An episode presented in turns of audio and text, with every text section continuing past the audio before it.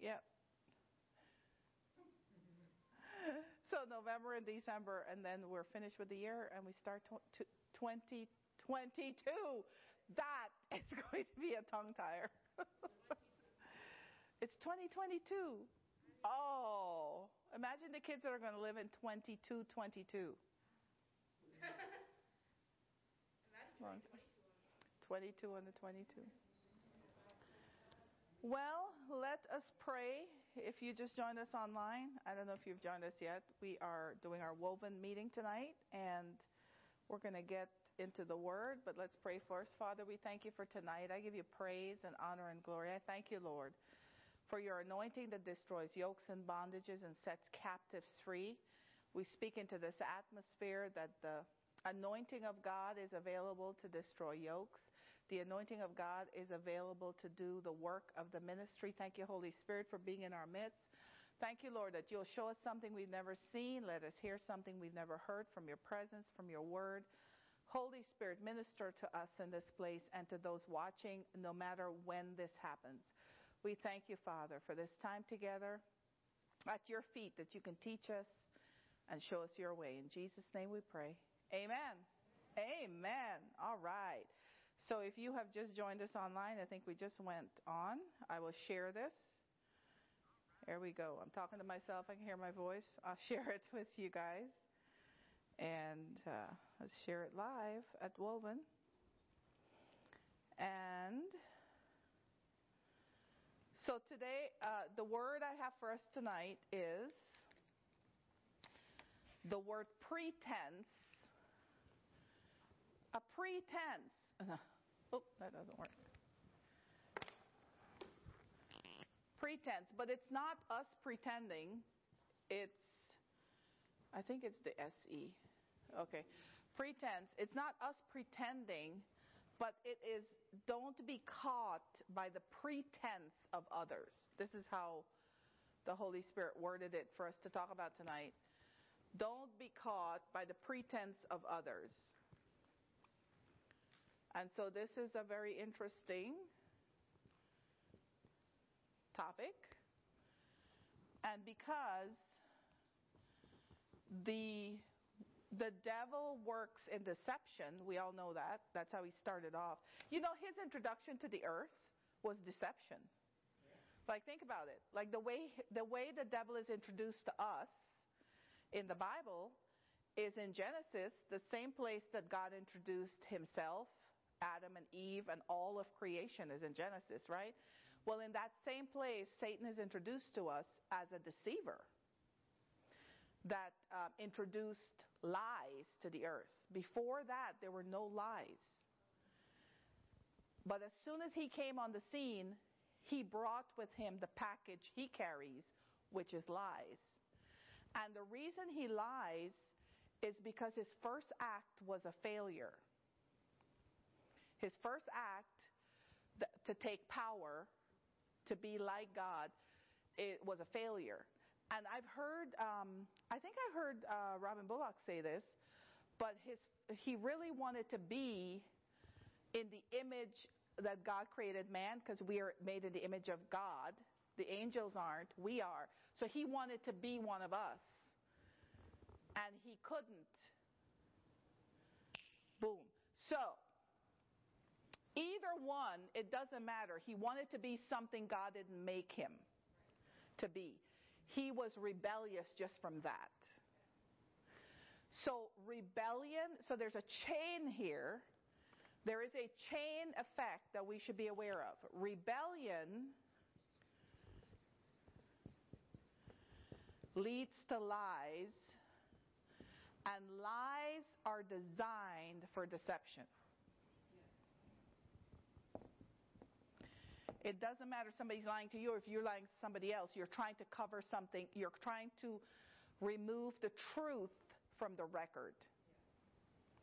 Right?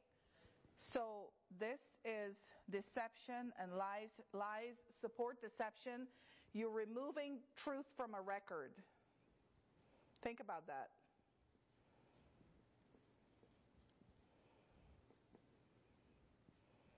And when I'm teaching this tonight, don't think of this as you being the person. I'm trying to point out to not let these people be advisors in your life. Because the only information they can give you will cause you to go down this path. Right? So you have to be the one to watch out for. Like Eve, ha- it was Eve's responsibility to watch out for her own response to this. Right? So rebellion leads to lies. Lies are the backbone for deception. Because think about it, when a child doesn't want a parent to know something, they are they're trying to remove the truth from existing. Putting their own thing in there, their own truth. That's lies and it's deception. When an adult does it, it's the same thing. Same exact thing. So when we, the Bible tells us to train up a child in the way they should go. These are some of the things we should look for and train it. We train them by giving them the truth about what these things are so that they don't participate in it. You know? Because the environment would support this, but the Word of God doesn't. So when we're training, again, we're not punishing, we're training. If we're the trainers, we have to introduce the truth to this concept, not punish when it comes to a child, not punish them for participating in it. Do you see the difference?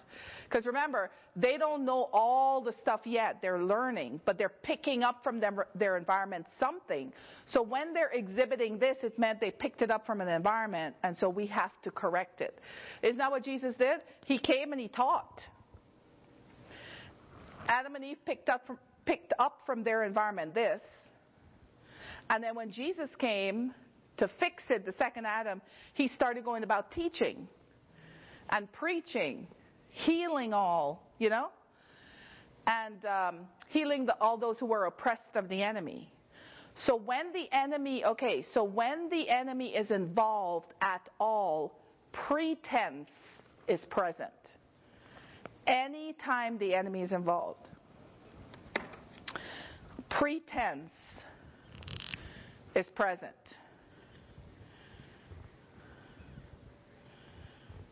Now, this is why. see, this is why you have to separate your belief system from the emotions of your relationships. So, what I mean by that is your belief system should drive the building of your relationships. Okay?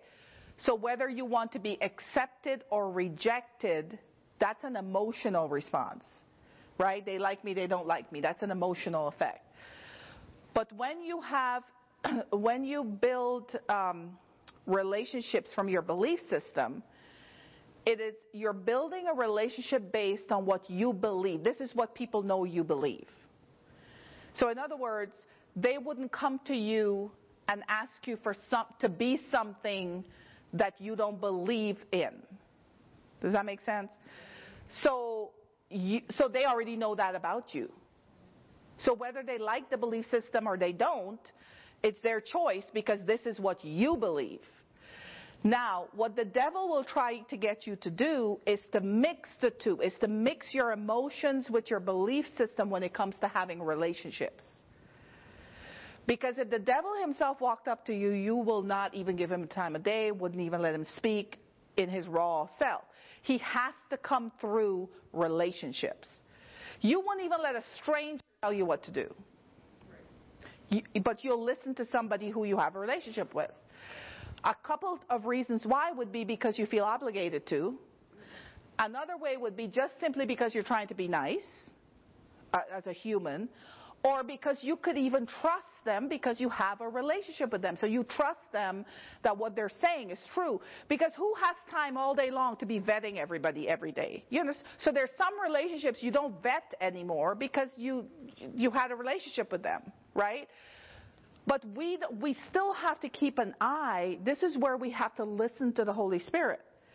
because we have to keep an eye to see if that person is letting themselves themselves be influenced by the deceiver.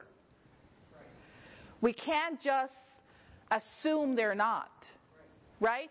And the reason is because the devil will always try to come to people around you for, to get to you if he can't get to you directly. So in the case of Jesus, we saw how Peter, Jesus literally said to Peter, Get thee behind me, Satan. Like, wow. Jesus separated that emotional feel good he had with Peter for what his belief is. His Jesus' belief system was he was here to die on the cross, rise, ro, get, you know, be risen again for the salvation of mankind, for the freedom. You, you understand what I'm saying? So if Jesus had sided with what Peter was saying, he would have forfeited his assignment with his words. Imagine Jesus forfeiting his assignment by his words when none of the pain was even inflicted yet. Imagine that. That's what the devil. Do you see? Do you realize that people give up their assignment from God just by their words when they haven't even done any of the work yet for the assignment? So there's no, they haven't even done anything hard. But the hard part is they couldn't get over saying no or saying leave my presence or get thee behind me or that's not what God says for me. For some people, that's harder to do than to actually do the work of whatever the assignment is. Well, if that's the case with you, you have to find the pretenders. There's some pretense going on in your life around you that you that it's a cover up, right? And you got to find the pretenders and you got to take care of it spiritually, right? So, I'm going to give you scriptures that have the word pretense in them um, from the Amplified Version, and you could look it up. I'm generally speaking to the subject, and then there's one set of passage I want to read in, in completion that we'll read. So 1 Peter 2 in the Amplified, and you know, it doesn't have the verse here. Just look up 1 Peter 2 in the Amplified, you'll see it somewhere. But here's what the verse says. So be done with every trace of wickedness, depravity, malig, malignant, that's a long word. Yeah. And all deceit and insincerity, pretense or hypocrisy, and grudges, envy, jealousy, and slander, and evil speaking of every kind. So there's different types of evil speaking. Evil speaking in general is speaking against what God says about anything. That's evil speaking. So you remember the children of Israel when they believed the bad report, God called that report the evil report. So that was evil speaking. A bad report was evil speaking, right? Like newborn babes, you should crave, thirst for, earnestly desire the pure, unadulterated spiritual milk, that by it you may be nurtured and grow unto completed salvation, since you have already tasted the goodness and kindness of the Lord. That's 1 Peter 2. Did we figure out what verse it was? One, one and two. There you go. That's why it didn't show up. 1 Peter 2, 1 and 2. Okay.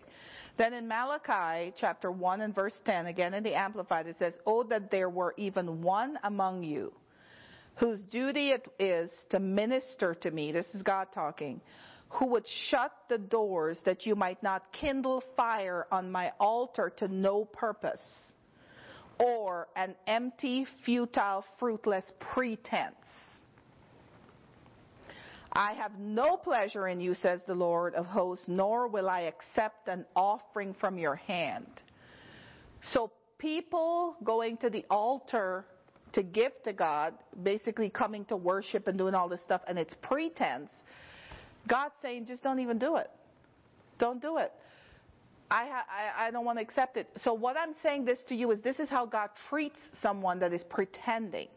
This is giving us an example of how we should behave towards people who pretend. Right? And it is a very uncomfortable thing to do when you have an emotional relationship with them. And so, especially for women, women are expected to be all um, warm and fuzzy all the time. And when you are not, it can offend. So if if people when people get to know me, they realize I'm not all the time. But the only reason you would know I'm not is if you decide to be pretentious or lie. I will stand right there and tell you you're lying. And that's just all it is. You understand what I'm saying? So, but the thing is, the one thing that you know my dad talked about me and you know and Doug would say about me is like you, whatever it is, that's what it is. Like Fiona doesn't pretend stuff. This is what you get. But the thing is, what the world has done, it has set up people who are truthful, direct, and don't put up with lies. It's, it's labeled them as rude, arrogant, you know, disrespectful, don't care about people's feelings. That's how the world sets it up. So then everybody self adjusts so that they're not rude, disrespectful, hurt anybody's feelings. But some, the feelings you should hurt, it should hurt when a pretender is caught. It should hurt really bad. And you should not apologize for it. That's the key. You should not have to apologize for it. Um, it's, diff- it's a difficult thing to do because a pretender is not usually rough. They're very nice and like luring you in with the smiles and the good deeds and all this stuff. And so you have to be the one to differentiate. Like the Holy Spirit will show you though. Like don't just go jump on somebody and say, you're pretending and lying. The Holy Spirit's the one that tells you. You remember Ananias and Sapphira? To everybody else in the church, these people are bringing an offering. Right?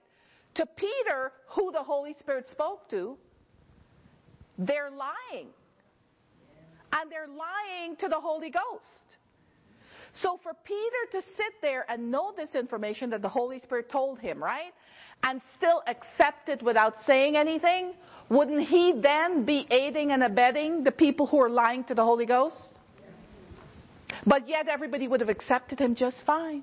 I mean, like, who wants to be the member of the church that you go to and your pastor said that you are lying to the Holy Ghost and the person drops dead. Like, how's that for invitation to church? Do you know what I'm saying? It's not exactly what a normal human behavior would be, but it sure is how God operates. And this was New Testament. This was smack dab in the middle of Acts when all the, the, when the Holy Spirit was moving, people were being filled with the Holy Spirit, and all this stuff is happening. This isn't some Old Testament thing.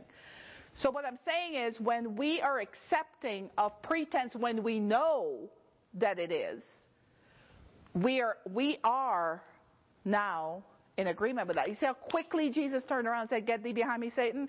Jesus was not going to have any connection. In other words, he wasn't going to have this conversation with the devil about his him being comfortable and not dying on the cross. Right? Do you also have to understand people who are being influenced to do this are not trying to hurt you.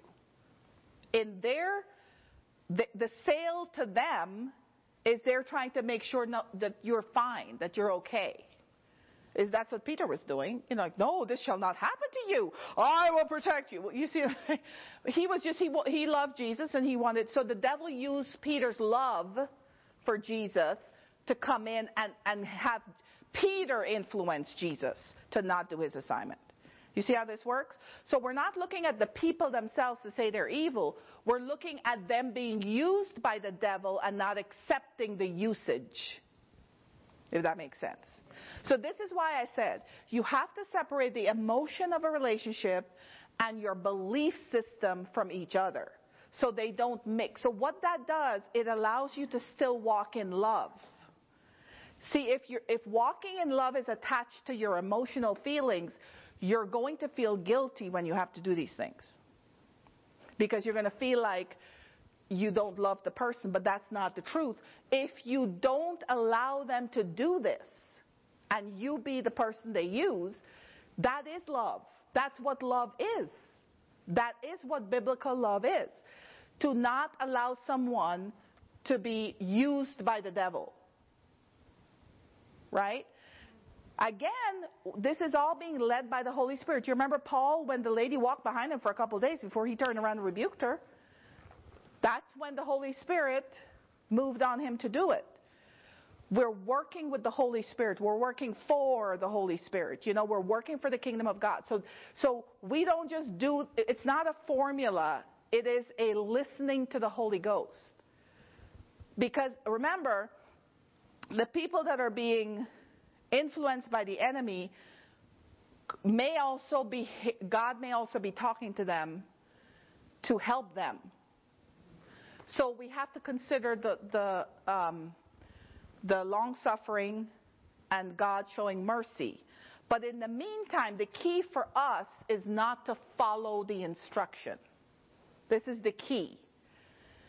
Right? We don't have to try to change them. We just simply need to say, no, that's not for me.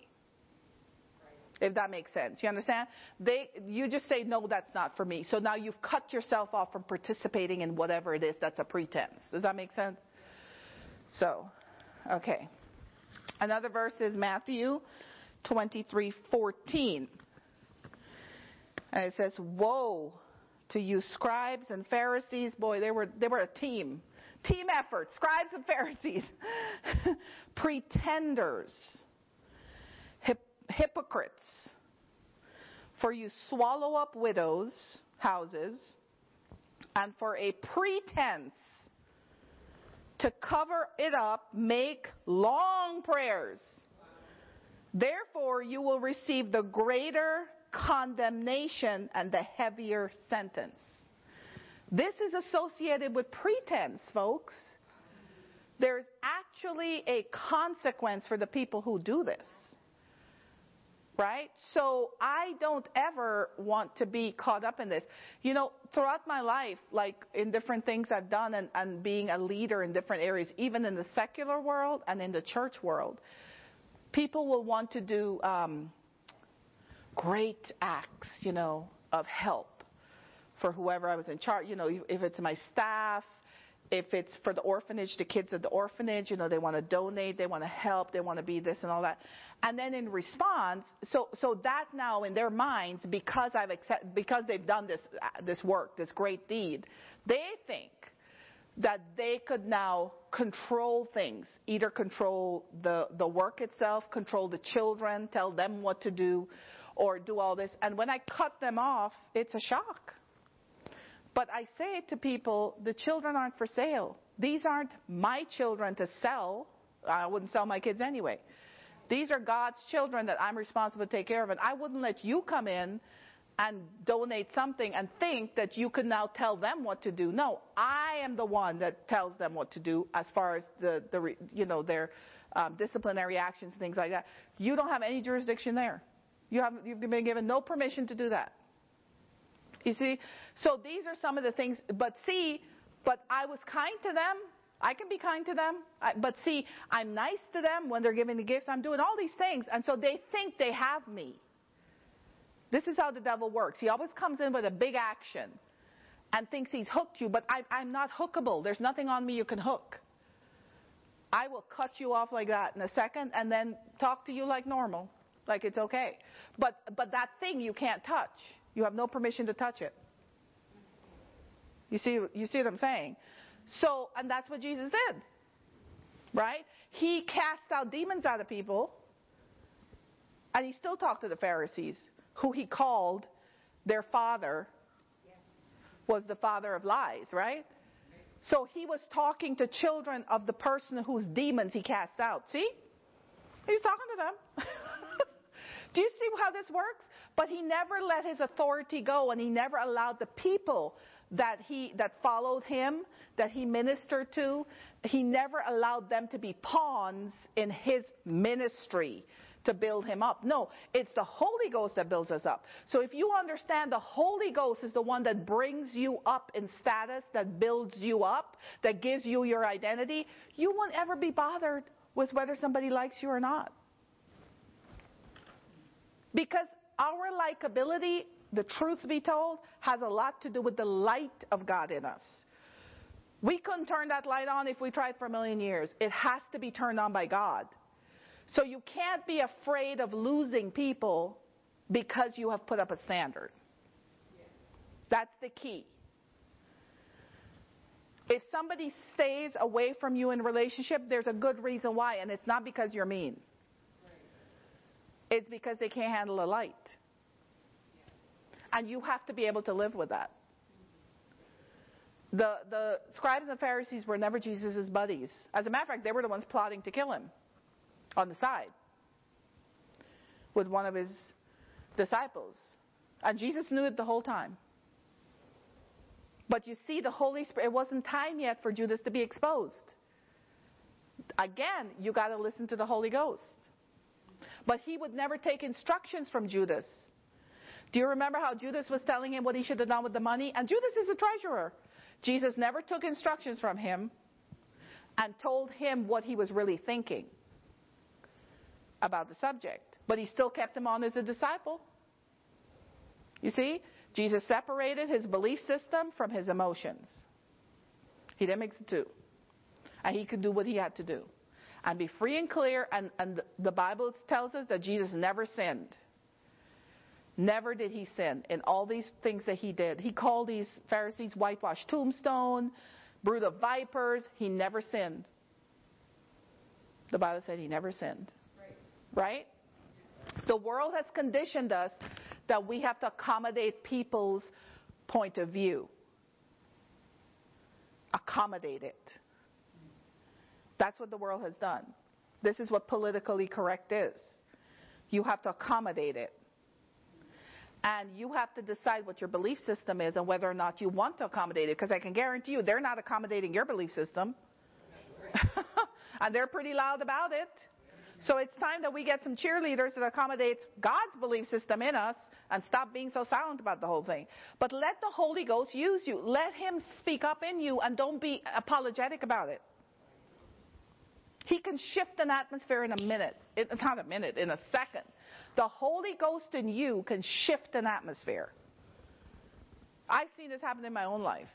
Stand up in a meeting, I'm the lowest level. I've told you the story before. Stood up said, I can't stand this. Everybody's like, What are you talking about?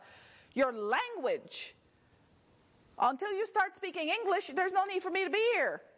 I'm the lowest level in the whole room. Everybody else is above me by, by leaps and bounds. And you know what they all did? They all shifted their conversation to regular English words. Who knew it? They had it in them the whole time. Yeah. And then they all started thanking me because they've wanted to do it for a long time and didn't know how to do it. In a mini second, they shifted. Mm-hmm. I was still able to serve them. I was the best thing they ever saw since sliced bread. I could do things nobody ever did. I could still function all those capacities after that has occurred. I didn't have to go hide anywhere. That's the other thing. Don't try to hide when you have to confront. That's intimidation. let your no be no and let your yes be yes. The Bible tells us that, right? Let your yes be yes and your no be no. Period. And it's done. No, I don't want to do that. Thanks for, for even considering me. Now, how was your day? Right? People will always have thoughts about you. And if you don't want them to think badly about you, then stop agreeing with it in your thoughts yourself. Because if you are thinking bad about yourself about something, and you don't want them to think bad, you are now pretending. right? And the devil will work in an atmosphere of deception every time. All right. Matthew 23, 28.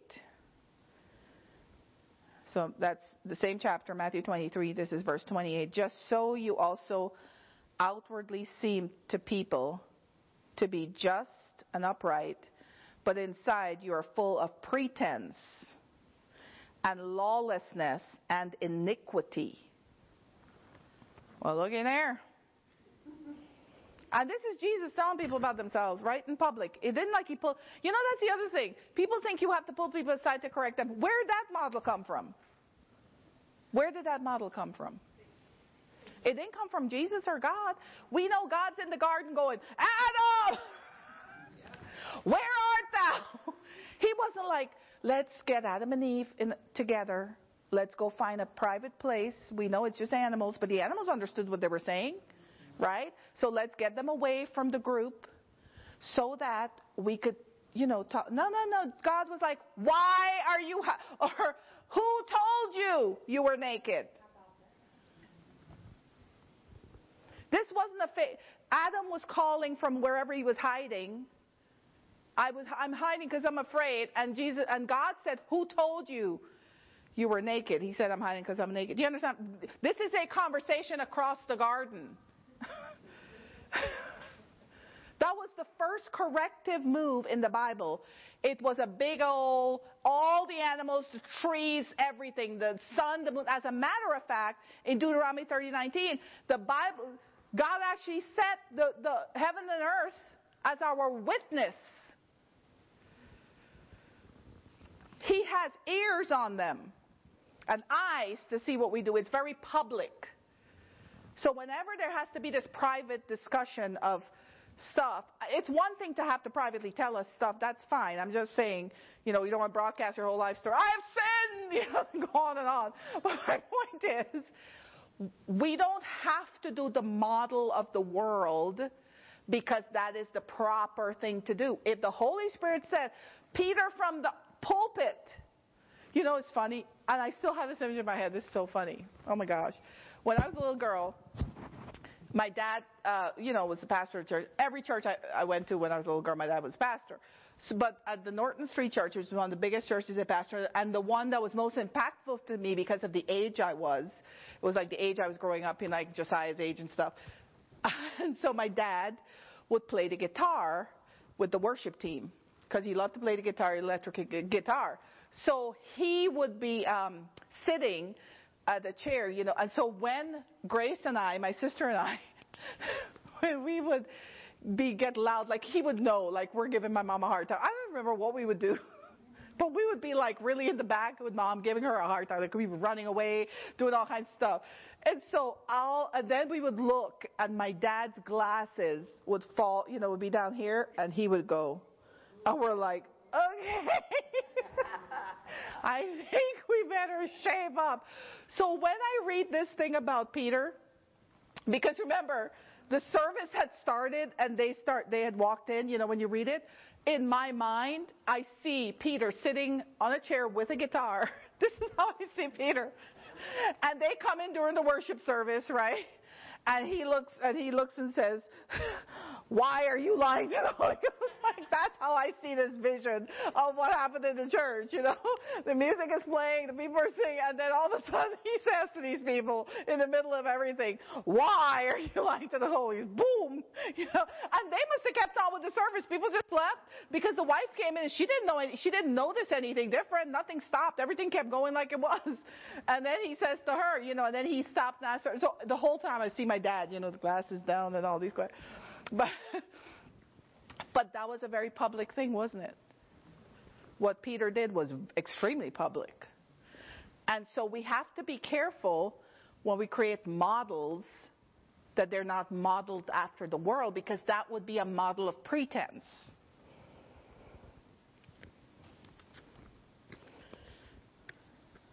Sometimes your corrective actions is necessary publicly because everybody else that the devil would have used or tried to trap with that same thing has just been alerted to it.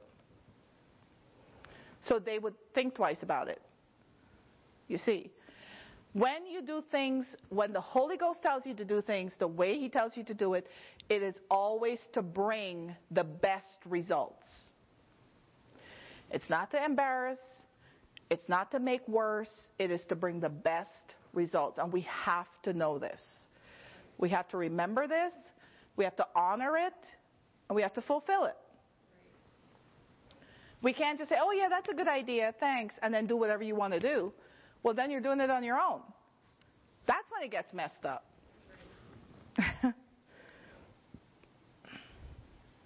Luke 20, 47.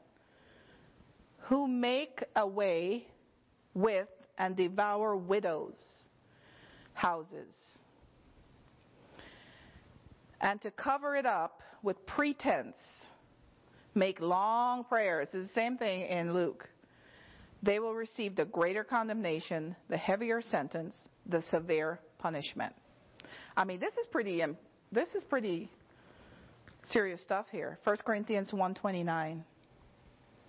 So that no mortal man should have pretense for glorying and boast in the presence of God. This is talking about um, the, giving God the glory so that mortal man doesn't get the glory because that when we take the glory for something, it is a pretense, like we like it's our power. It ain't our power. It's the Holy Ghost power in us. You know, when you start, if you start thinking, you know, about your power and your ability and stuff, you have to put in there the thought, well, do I want to operate like a heathen? Because that's exactly how a heathen would operate. Then I better become an expert in my own strength because that's what I need to do to be a heathen. there's some self-talk for you. but you want to be utilized by the Holy Ghost, you have to give room for the Holy Spirit to empower you so he gets the glory. At the at the uh, Galatians 2:13 is the next one. And it talks about stuff there. I'll let you read that. Um, okay, there's a different twist to pretense. Philippians 1:18. And it talks about well, what does it matter? This is where this is Philippians 1:18, where they were starting to have a little bit of the disciples. They were having a little um, conversation about some people are pretending um, for personal things to share the gospel and stuff. And this is where it's being told, like, you know what? Even if they're pretending or whatever, as long as the gospel is being shared, but you don't bother with it. Like, if people are getting saved, let God be the one to, to let that work out itself in the end. You know what I'm saying? So read that. That's a different thing where it's literally accepted, but in a conditional way. So read that. That's in the Amplified, Philippians 1:18. Um, Psalm 31:6 in pow- in the Passion translation, it says, "I despise these deceptive illusions, all this pretense and nonsense." for I worship only you. And this was talking about a whole bunch of people were coming up with a bunch of ways to worship and all this stuff. And this was the psalmist saying, I despise these things all this pretense of worship. So this is a real, true worshiper who couldn't stand when people were pretending. Right? Now,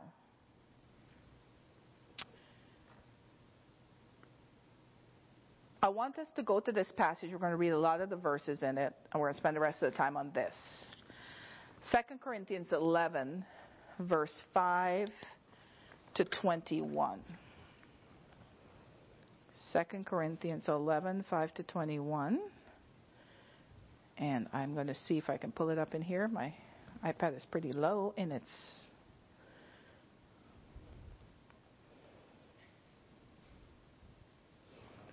Second Corinthians 11, 5. Okay, this is the Passion Translation, which I, okay, this is so funny. This is what Paul sounds like when he's ticked off, just so you're aware. And it's entitled Super Apostles? Question mark. So 2 Corinthians 11:5 it says, "Now, I believe that I am not inferior in any way to these special super apostles. You are attracted to. For although I may not be a polished or eloquent speaker, I'm certainly not an amateur in revelation knowledge. Indeed, we have demonstrated this to you time and time again. Have I commanded a, have I committed a sin by degrading myself to dignify you? Was I wrong to preach the gospel of God to you free of charge? I received ample financial support from other churches just as that, just so that I could freely serve you. Remember, when I was with you, I didn't bother anyone when I needed money. For my needs were always supplied by my Macedonian friends. So I was careful and will continue to be careful that I never become a burden to you in any way. Now, see, another thing to note there's always a gift tied to pretense so that you feel obligated. Whatever a gift would be to you, it could be money, it could be time given to you. It could be a listening ear given to you. It could be that they were helpful to you in a hard time. You know, there's always a gift, like an obligatory, you owe me type of a thing. Right? Okay.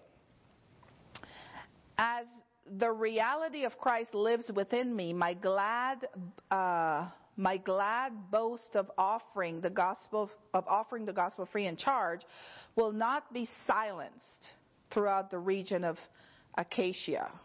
Why? It is because I have no love for you. Is it because I have no love for you?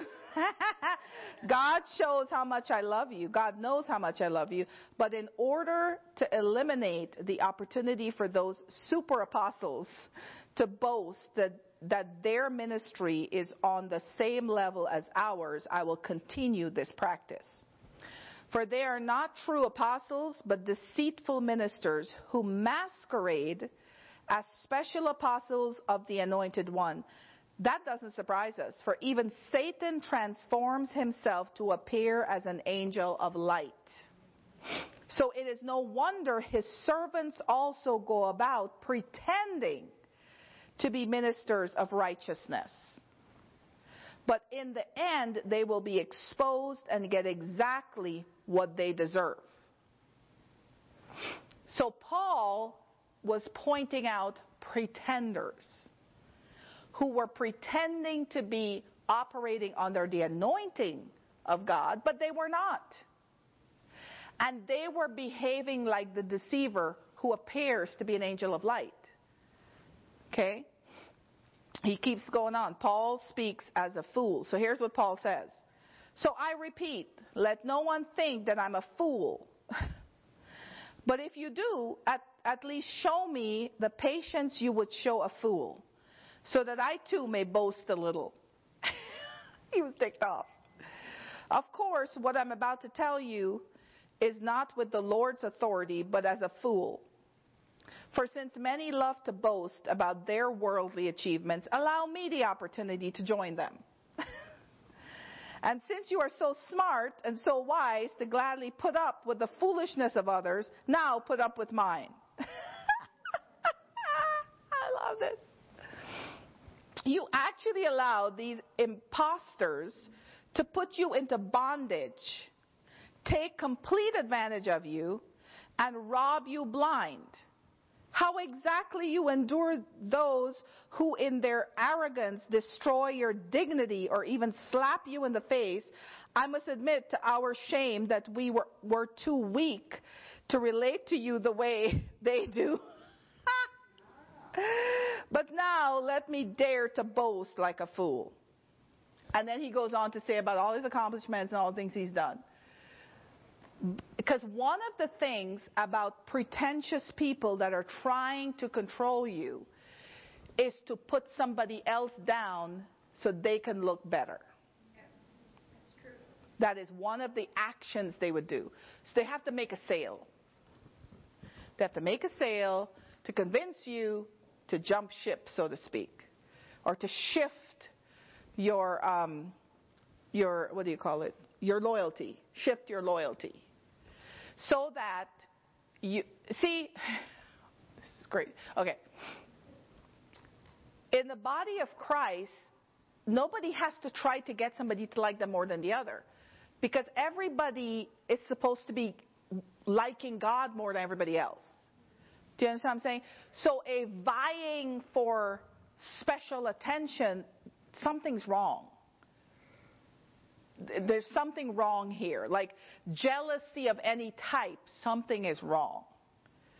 So if people are trying to pit one against the other, that's jealousy. That's vying for position. Something is wrong. That's when you start putting out the thing. Okay, something is not right here. It is abnormal for, for it's abnormal. It shouldn't be, but it is in the body of Christ, but it should not be. It's abnormal for someone to release somebody without putting up a fight. And people get offended when you do that, even though they just told you they, that's what they want to do. And you say, okay. you gave them everything they just said they wanted. But really, that's not what they wanted, is it? No. They wanted you to convince them of why you, they should not leave you for something else. But that's not God's house. That's not how God's house is run. It's a free thing, free will. So if somebody says, The Lord told me this, as soon as somebody comes to us and says, The Lord told me that I should leave and do this, we're like, Okay, thank you for letting us know. And then they get upset. If you were going to lead what the Lord told me, why would we say something otherwise? We won't tell you, oh, well, you need to really decide if God said no. You have heard Almighty God. We won't tell you anything else. Amen. You see? Now, if we have a relationship with you where we know you well and we see that you're literally going to jump in the fire here, we may venture out a little bit to see if we still have a little bit of influence to at least lead you in the right path. But if you do insist, we will not deny you the opportunity that you so gleefully think is yours. but here's the diff- here's the other part. When you come back,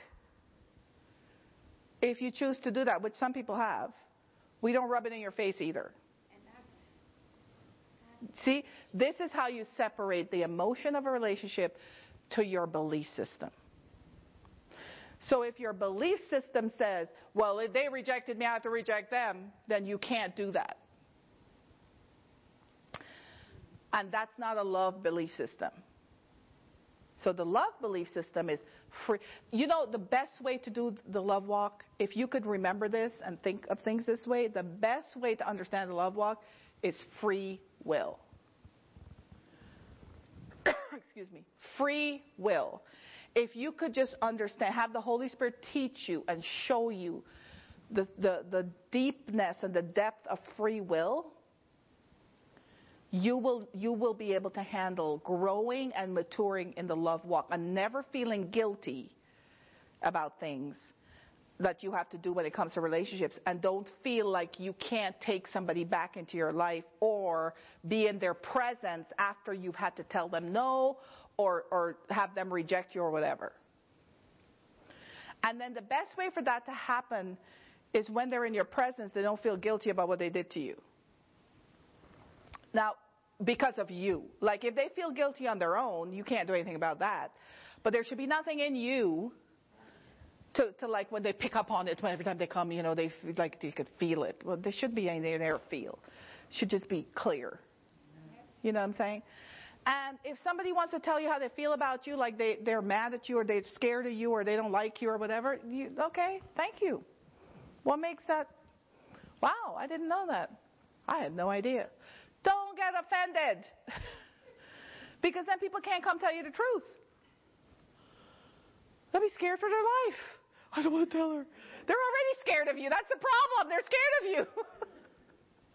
Do you see what I'm saying? Like, if you're going to be scary, truthful, allow people to come tell you you're scaring them because we don't know what you're going to tell us in public, out loud, in front of everybody. You, you know, like as you are, the Bible says we're to be conformed more to God. Like we're supposed to be conforming more to Him than to the world. So that means it's going to be a level of scared that when people are around you, they don't know if you're going to like call something out. Uh, I was listening to, past, to Brother Hagin, and he was saying, you know, uh, that he was at church ministering, and he called this lady up, and, and the Holy Spirit was telling him that this lady was doing something or whatever, whatever, and so he was telling her, right? And so uh, he saw this other lady or somebody back there and they're looking and they're like, yeah, you know. And so after the service, the lady comes up to him and says, you know, I don't know why you didn't call out the guy that was right behind her because he was doing the same thing. And why didn't you call him out and you call her out? And he goes, Well, first of all, lady, know, it was something to that effect, but he was explaining the Holy Spirit didn't tell me about the guy behind her and his, whatever his problem was. He told me about her. It's none of my business about the guy behind her because the Holy Ghost didn't want me to know about it, so he didn't tell me about it. And you, you should probably do the same. you know what I'm saying? So if you, even if you know something about somebody and, the, and it's not time yet to address it, don't do it. Because you have to follow the leading of the Holy Ghost. This is what will help us women not become busybodies. You know the Bible talks about women who are busybodies, going around to everybody's house talking about. No, this is how you don't be a busybody. You don't go solving everybody's problems because you see there's a problem. you could be the problem. you know what I'm saying? If you see a problem, if you see a problem, like the act of a problem occurring, you could pray for the person. Because they might honestly be convinced that what they're doing is the, is the right thing. That means their belief system is messed up. So deception's in their camp. So pray that the eyes of their understanding will be opened, that they will be flooded with light, they will be enlightened. The prayers, you know, in Ephesians and stuff and Colossians. That's what you want to pray. But if the Holy Spirit pulls it, you know, and that is a very thin area because you're not sure if it's the Holy Ghost telling you or if it's what you already know.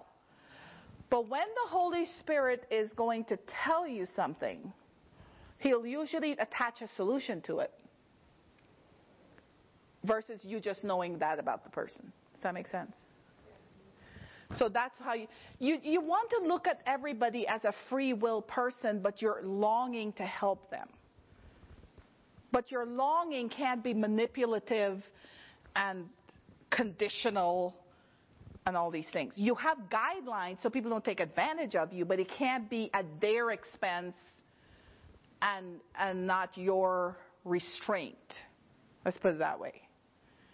You, you need to be able to leave things hanging until the other person's ready to fix it. And you have to be okay with your life while they're hanging open. Because it was their decision. That's why the Lord allows us to pray for people. So we can at least pray for them. But you can't stop your life because theirs isn't fixed, and you can't try to fix theirs so yours could move on. Do you see the trap there? It's a trap. All right. So, you should be ticked off at pretense. That was my point of reading Paul's thing. When there's pretense around, you should be ticked off. Like you should be, it should, it should um, irk you. it should irritate your spirit. Sometimes I get irritated. Like I'm just irritated. Not, nobody did anything to me. I'm just irritated, right? And then I'd be like, Lord, why am I irritated? And he'll tell me. He'll say, look who just entered. I'll say, okay. It's what they're carrying. Oh. Okay. Well, then at least I know why I'm irritated. And it has to do with a presence. Not even the person, but it's what was attached to them or whatever, wherever they were, whatever is around them. And then I could take care of it in the spirit realm. They don't even have to know that they ticked me off without doing anything. Do you see? So sometimes if you get irritated, you might be getting more sensitive to the spirit realm, you know, and things are, you're starting to pick up on stuff. So don't take it on to the people around you. Try to stop and say, God, uh, why am I so irritated? And then let, because this is all us learning. You understand what I'm saying? Before I figure this out, I'd be like, you know what? and then I go, you know, it might actually be in the spirit realm that I'm irritated about something. So, you know, like you could go into places. You could go into a store and drive into an area and just get irritated. And you have no idea why. It could be that you're picking up on something that's going on in that area that's ungodly and it just and then if you don't know this and you don't learn what to do with it see the holy spirit's trying to teach us things first he's got to make you aware of something that's the first step but you can't just take it from there. You have no clue what to do with it now that you're aware. you know what I'm saying? You have to say, Holy Spirit, teach me. What, what, what do I do with what I just figured out here? And that's your lesson. He's our teacher, isn't he? But again, it's free will. He is not going to force you and manipulate you to learn something. Never. Ever, ever. Okay? It would be just so easy if you just say, Holy Spirit, you are my perpetual, forever, lifelong teacher. I accept all your lessons. Just tell me when they've started in case I'm sleeping. if I'm sleeping on the lesson, t- wake me up, tell me this is a lesson, be alert, learn something. You know what I'm saying? You could have that relationship with the Holy Spirit. All right, so Proverbs 6, 16 to 19 in the Passion Translation. And so I'm telling you about how, you know, Paul was ticked off. And we see here, you guys know this verse, but we'll read it in the Passion, where um, God is ticked off at certain things. Right? 16 to 19. Seven things God hates. There are six evils God truly hates, and a seventh that is an abomination to him. Putting others down while considering yourself, yourself superior. This is that competition thing. Right? So Paul was putting these people in their place from doing this action. And so he didn't just go around telling people all his um, accolades, but when it was going to benefit the body of Christ and God's kingdom, he did it. So in other words, when the when the the super apostles whose empowerment was coming from the pretend light were showing up like they were better than God's people, God's apostles, Paul put them in their place with his qualifications. And that was not making himself better than somebody. It was saying exactly who he was the real, the reality of who he was and what he has accomplished. You understand? To show that God's kingdom doesn't have weaklings and dull, unintelligent people. That's why he was doing it. Do you understand? So there's a place and a time to put people in their place just to shut the enemy's mouth up. That no, no, no, no. God doesn't just work with weak, stupid people. As a matter of fact, that would qualify every human on the planet. But what he does, he makes us look good, and these are the things we have accomplished. Thank you very much. Right? So that in itself will shut the mouth of the, of the uh, pretenders that are pretending that people should follow them because they're better. See, the people that, the fish that we're trying to pull in here, the net and all this, they don't understand all this yet. They're still looking at the outward appearance because man looks at the outward appearance. It's God that looks at the heart. Right? So we're not trying to attract God here. We're trying to do work for his kingdom where people are the things that we're trying to attract. So when you are up against someone who's pretending to be for God, and all they're doing is trying to pull the people in, and then they'll manipulate them, deceive them, and have them do works for evil, and you're over here and you just want to be humble and low and not, no, that's wrong. You're allowing pretenders to carry on against you. They're using your reputation, your, because that's what they're doing with Paul. So they're using your apparent lack of intelligence and all this stuff to, to sell to these people to go to them. Well, that's when it's on. Paul's like, let me tell you, it's on. You see what I'm saying? So this is why you're led by the Holy Spirit. So you don't have to go around saying, "Oh, poor me, I'm nothing." No, I don't go around telling people all my educational, uh, you know, accomplishments and all the things, books I've written, and all this stuff. But if somebody is showing up, pretending to be some holier than thou person, and all they do is pure evil, I will tell it like I will tell you everything. I'll read my book out loud to you from my head. I'll preach all of it. You understand what I'm saying? Because you're putting the devil in his place with the word of God coming out of you from the accomplishments he's allowed you to do. Right? Remember, people always point to, well, Jesus was silent. You know why he was silent? Because he had to die. He, if he had kept talking, they would have turned, they would have figured it out. so he closed his mouth like a lamb led to the slaughter.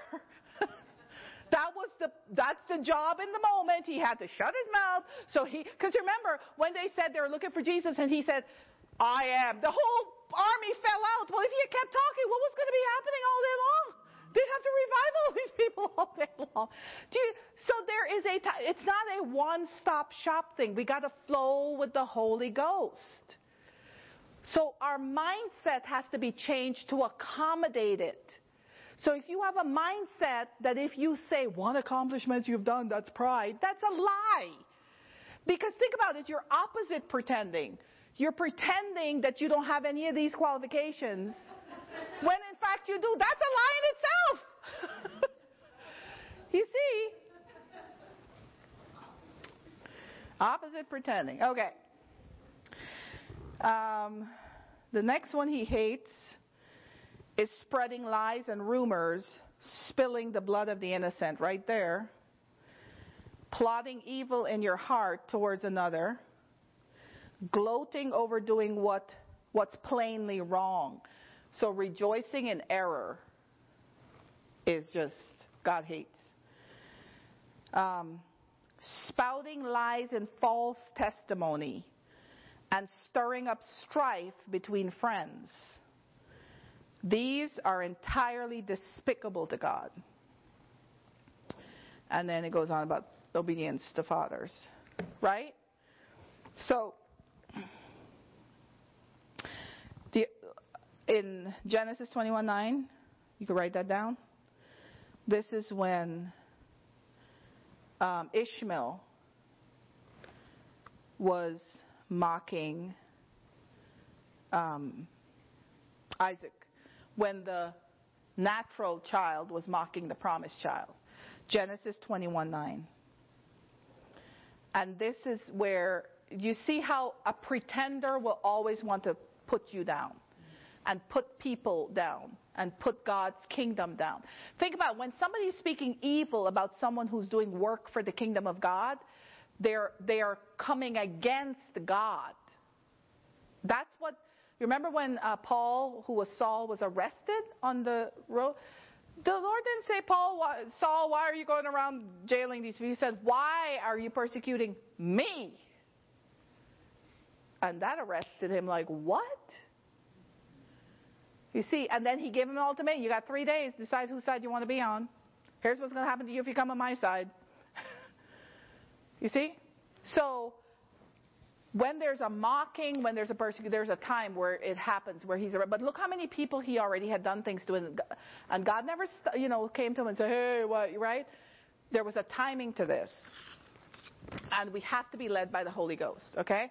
Then uh, the last thing is Genesis 16:4, where Hagar was mocking Sarah when she got pregnant, when when Hagar got pregnant right? So, again, um, we each have a promise that we were created to have. So, like Abraham's promise, Abraham and Sarah's promise was his promised child for Abraham to be the father of many nations and all this, right? So, each of us, the plan of God for our lives that were already written is not dull, like Psalm 139 tells us. There's already a book written about. In that book contains promises that are individual for us, not just corporate. Individual exploits we're supposed to do. And Daniel talks about those who know their God, you know, will do exploits. So the, the big, the first thing is to know God for real and take away the pretentious conversations around you. They can still be pretenders if they want to, but you don't have to be part of it. This is my whole point in today. Don't allow pretense to come into your atmosphere and thrive. Like, I get so many inbox requests. Sometimes I feel like I'm a prayer line. You know, those call the 1-800 for prayer. I, am not offended by it or, or, like too busy for it. I just, it's, I'm in awe of it because uh, most of the people are, are genuine church going people, like from all over the country and sometimes the world. But they ask me for specific things to pray with them about specific things. And I notice most of those things has, have to do with a standard of something, like a no nonsense thing. You know what I'm saying? Like, a non beat around the bush thing, like we gotta get this thing. And then I'll, I'll hear results. Sometimes they forget to tell me their response, but I'll see their response on Facebook, how great life is and how wonderful everything is going on. but my point is, you have to be known for something. And if you're going to be known for something, let it be something that, that you're using the power of God to produce. If that makes sense. You understand? So when these people are sending prayer requests to me, it, it's prayer, it's God's power. They just happen to think when I activate whatever I work with with God, they get results. So they ask me for this specific thing. You understand what I'm saying? So it's well, they're well aware it's God's power. But if I'm wishy-washy about it, then it'll be like, well, you know, I don't know why God answers my prayers, but I'll try. Like, who wants that? Do you know what I'm saying? Like, think about you go to a brain surgeon, and you're like, well, they say I'm the best. I'll try my best. But no, let's just reschedule. Thank you. Somebody else, please. You know? You, you, you know? What's that commercial about? It's like almost good or something. I forgot what it was, but it was a perfect commercial where like you don't want some. Obviously, it wasn't a good commercial because I don't know what the product was. the point of it was you want to make sure somebody knows what they're doing, not just like they kind of do. It's a bad commercial. I don't even know what the product was. That's terrible. Anyway, if you're watching and you know the commercial, you could write them and tell them that was not a good commercial because I don't know. I don't remember what it was. But my whole thing is you have to be known for something, right? And, and develop the thing you're known for. And, and if you don't know what it is, think of when you were a child, what you got scolded for because society wouldn't accept it, what you were put, pressed down to become from what you were. Like, think about these things. A lot of it had to do with what you have in you that was supposed to be developed, but it never got developed because you had to be a pretender. You know, that's why I'm careful with Josiah because I'm like, you know, gosh, the deals this kid is going to make, but for right now, you know, I just want to go to bed. Don't necessarily want to be up at midnight discussing all these things. but he'll be the guy who closes a deal like one minute before midnight, and it'll be the most solid deal you've ever seen in your life. But you know, for now, we got to live with him in this condition and train him. You know, it's just like, oh.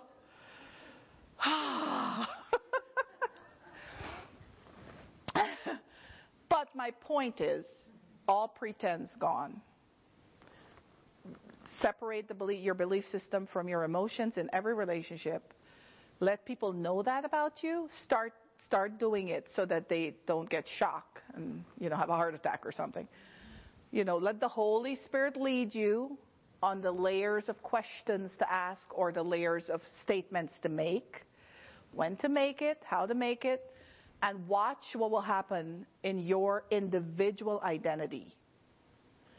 That you will be shocked. People, you will be known for specific things.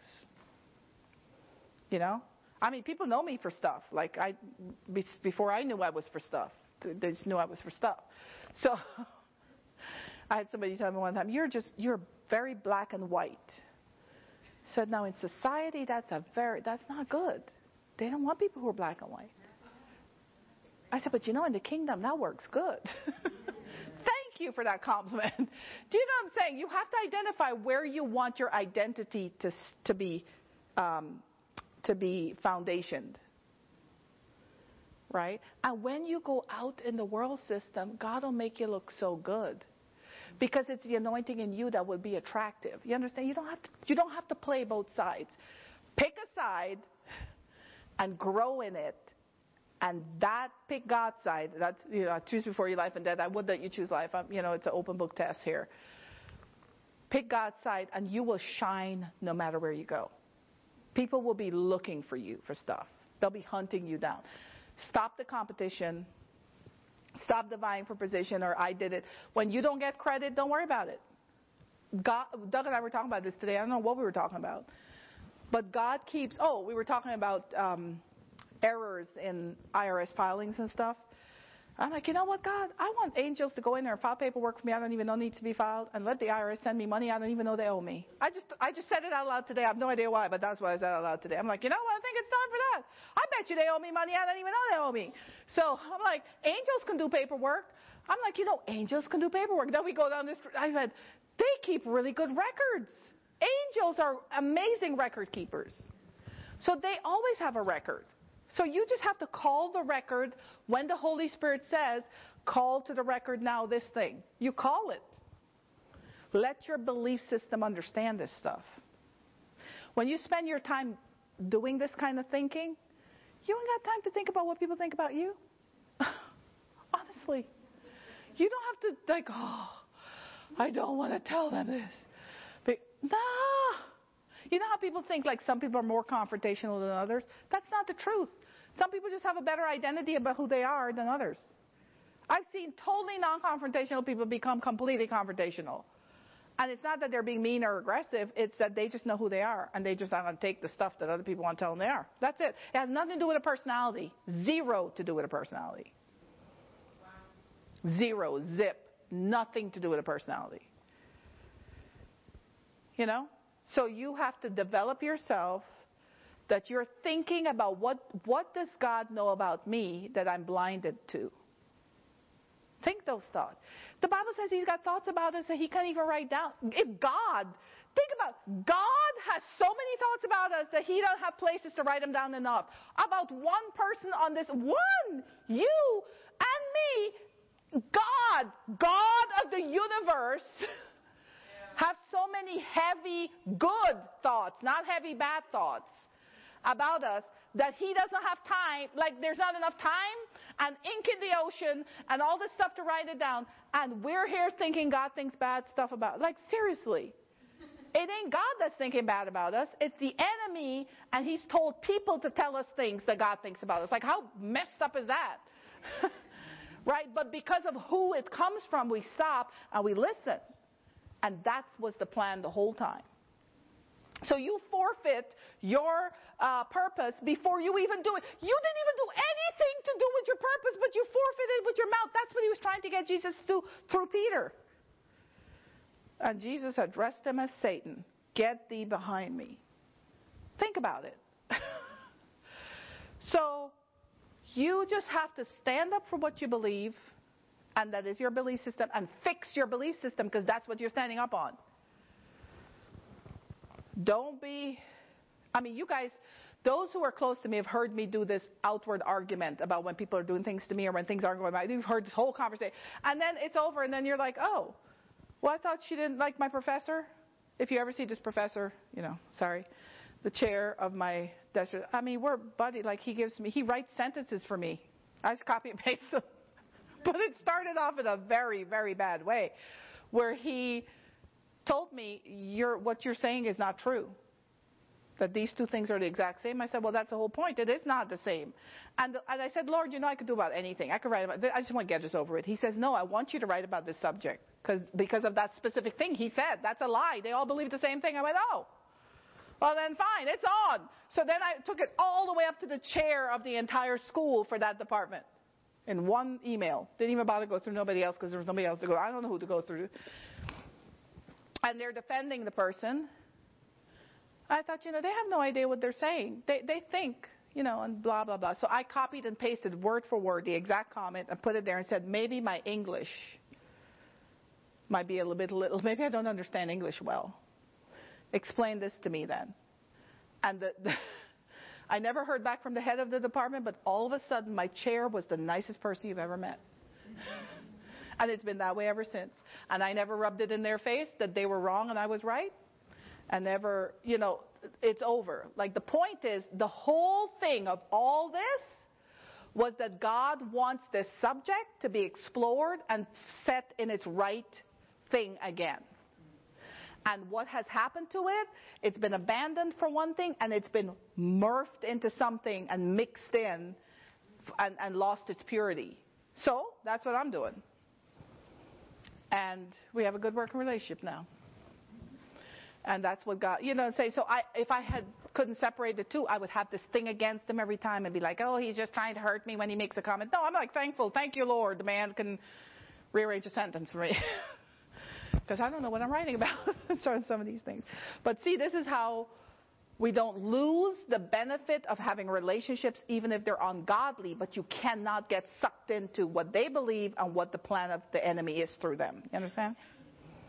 Let's pray. Father, we thank you for today. We give you praise and honor and glory. I thank you, Lord, that we will stand strong in you on the side of your kingdom. And the Holy Spirit, you will continue to lead, guide, and direct us and show us the things that we need to know. Um, the, the timing of when we need to speak, when we need to call things out, when we need to just let it go and pray for the person. So, Father, I just speak over us, over the audience today, whenever this is heard, that there will be a grace, an empowerment of grace from you, Holy Spirit, to do these things that we're learning to do, that we're learning about, that we're growing in. In Jesus' name, amen. Amen. Amen. Praise God.